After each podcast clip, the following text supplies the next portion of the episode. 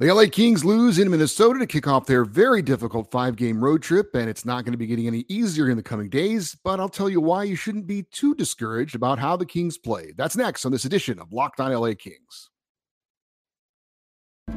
You are Locked On Kings, your daily podcast on the Los Angeles Kings, part of the Locked On Podcast Network, your team every day.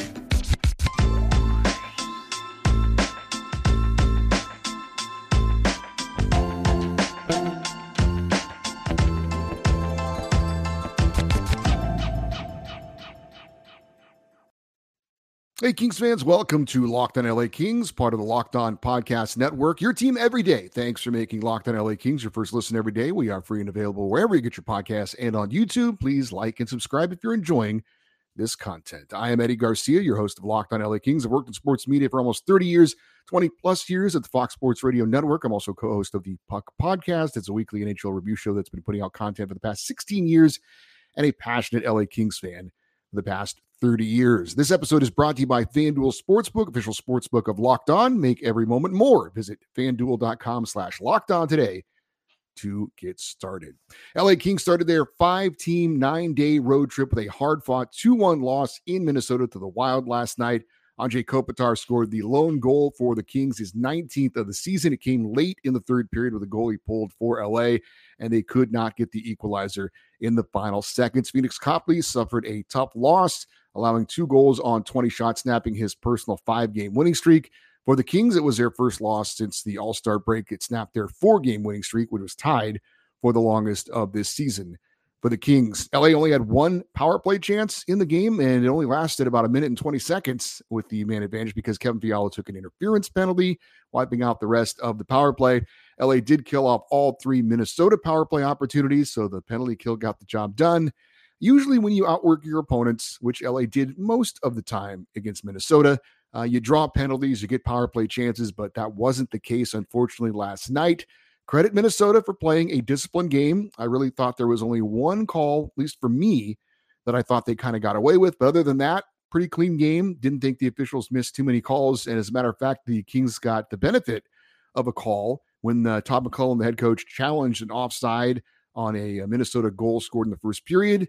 They went to review, and they wiped away the goal and said that Minnesota was, in fact, offside. So the officiating ended up working out in that regard with Tom McCullough making the nice coaching challenge. So good job by the Kings coaching staff on that one.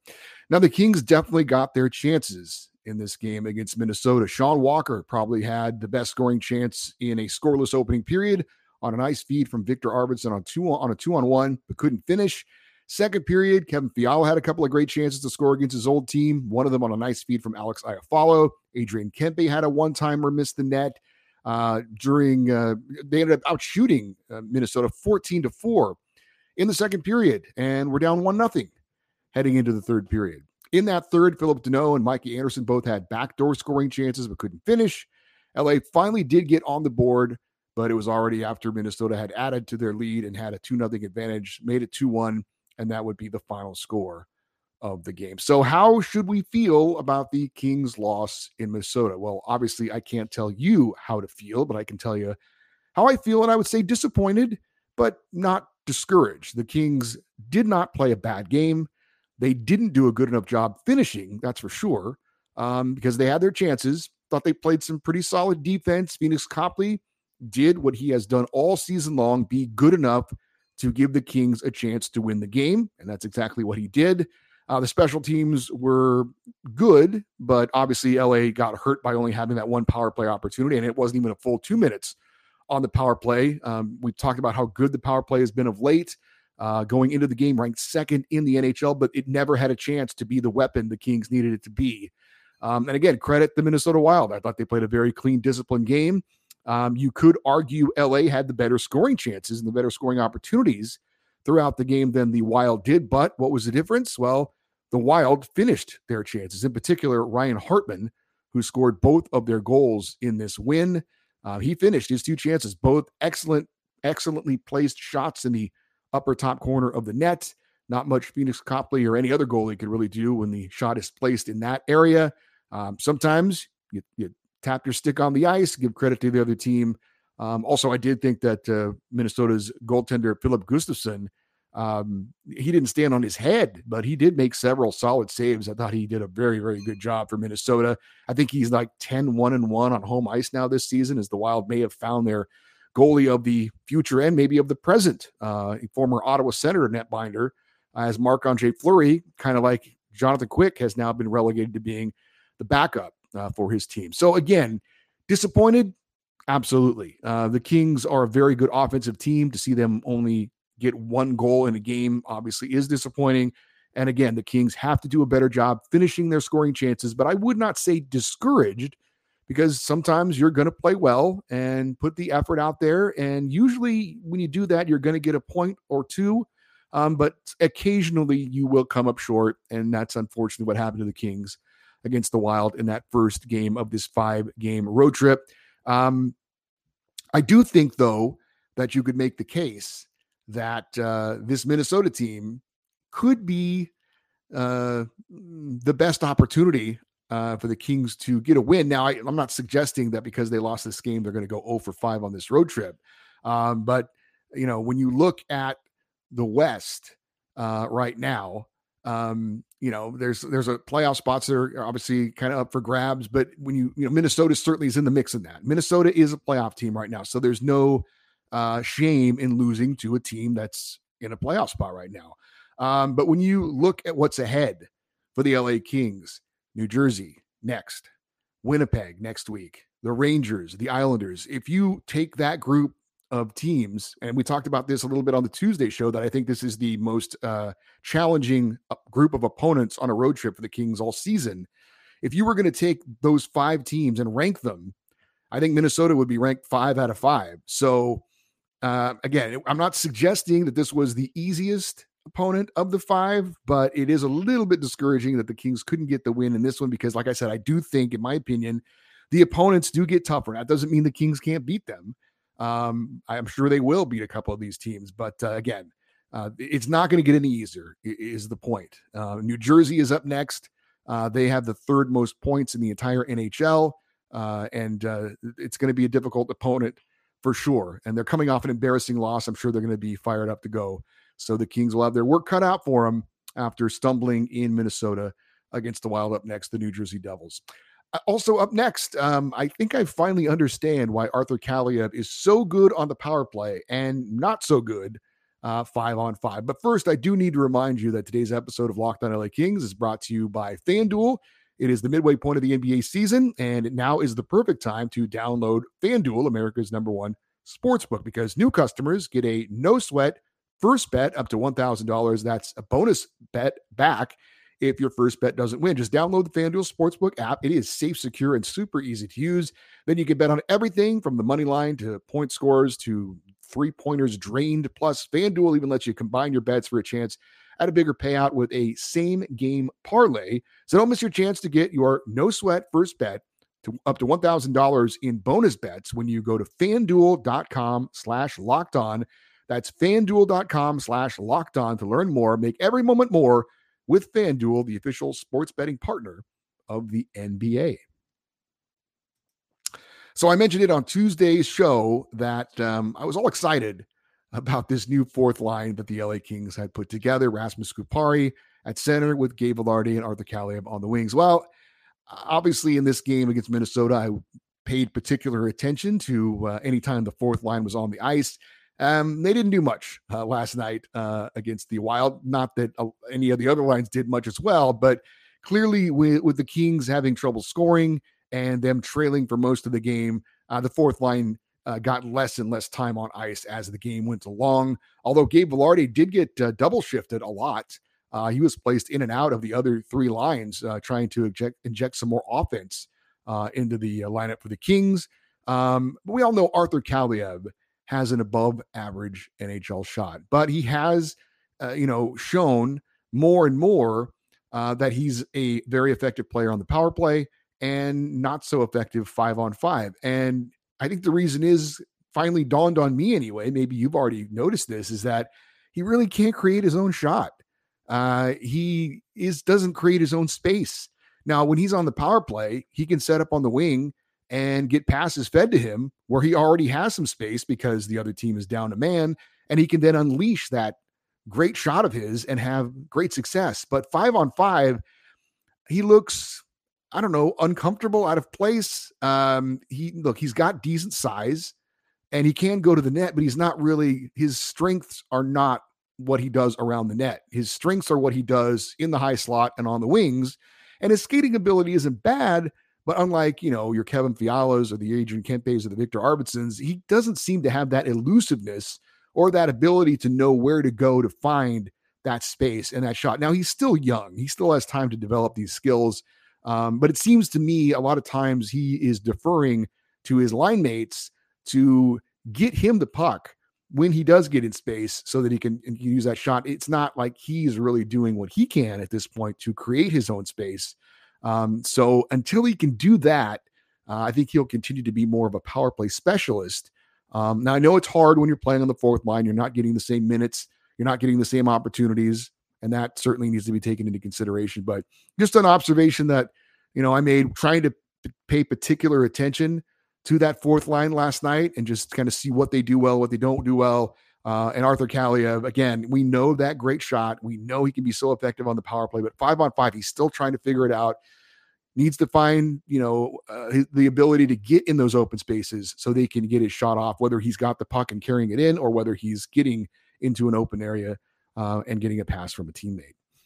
If the pattern holds for head coach Todd McClellan after a loss, and in particular a game where the Kings, again, they played well, but the offense wasn't there, his pattern is usually to make some line changes for the next game. And I expect to see that in the next game on Thursday against New Jersey. Again, the Kings played well, solid effort against Minnesota. But the fact remains, the Kings have one goal in their last five periods of hockey.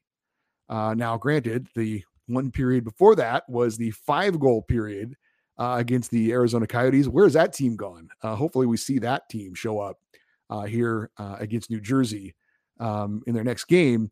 But I think Tom McClellan may have given us a little bit of a sneak peek at some of the changes coming up in the game for New Jersey because of what he did with Gabe Vilardi, moving him up and down the lineup. I would expect to see Vilardi off of the fourth line for the next game. And I have noticed, it seems to me that Trevor Moore is still trying to find his game after returning from injury. 5 games back from injury, and he just has 1 assist, no goals. And he just looks like he's not real fluid out there at the moment. It still looks like he's, at times he's kind of fighting the puck a little bit and not on his game yet. Guys come back into the lineup from injury after being out. Some of them can pick it up pretty quick. Some of them take a few games. It looks like right now Trevor Moore may be taking a little bit more time. So I wouldn't be surprised to see maybe Trevor Moore moved off the second line. Maybe Gabe Vilardi moved up to the second line, but we'll have to wait and see. But something to keep an eye on for the next game for the LA Kings. Did you see the Kings are apparently going to be playing a game down under? Yes, that down under, Australia down under. We're going to give you the details on that in a second. But first, want to let you know that today's episode is also brought to you by our friends over at Built Bar. Looking for a delicious treat but don't want all the fat and calories? Then you got to try a Built Bar. They are so delicious that you won't think you're eating something that's good for you. Built Bars are covered in 100% real chocolate, and they come in unbelievable new flavors like churro, peanut butter brownie, and coconut almond. I'm not sure how Built does it, but these things, they taste like candy bars, but apparently they're healthy for you.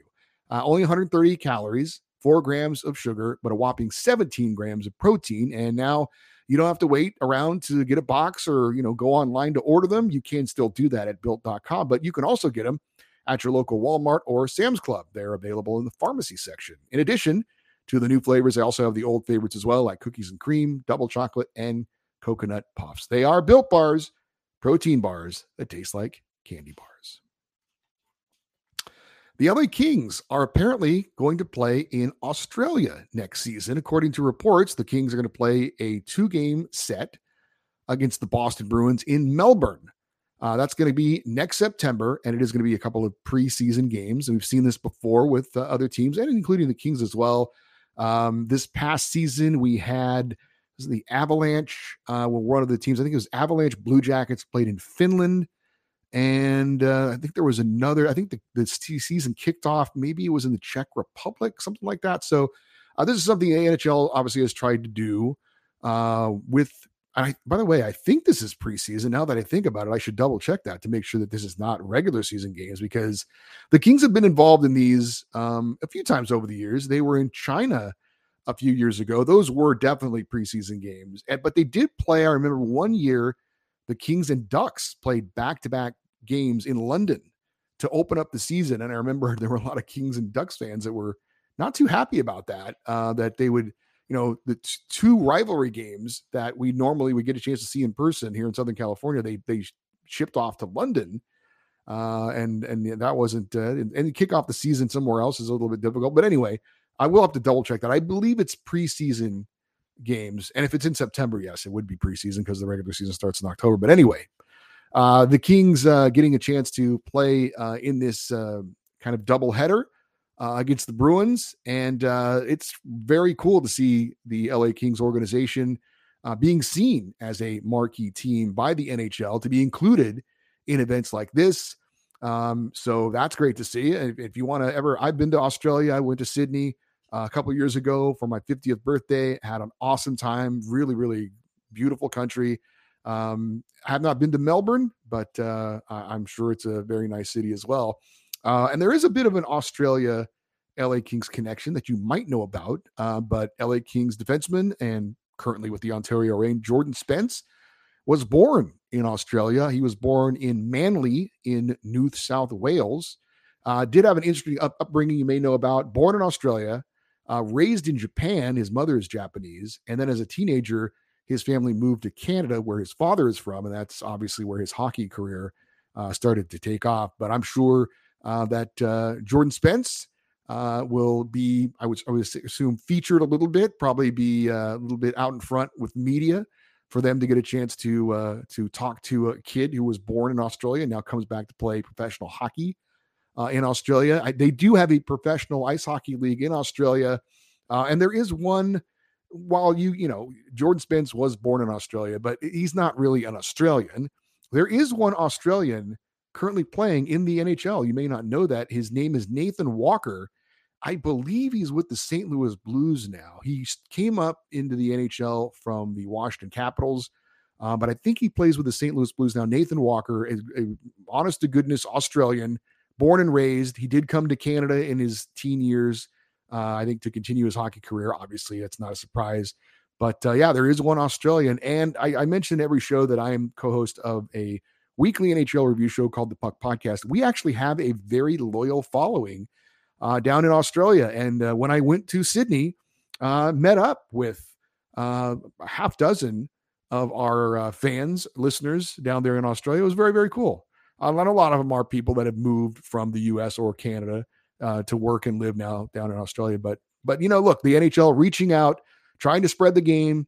And it's very cool, once again, to see the LA Kings being invited to be one of the teams to participate in this, playing two games against the Boston Bruins in September in Melbourne, Australia.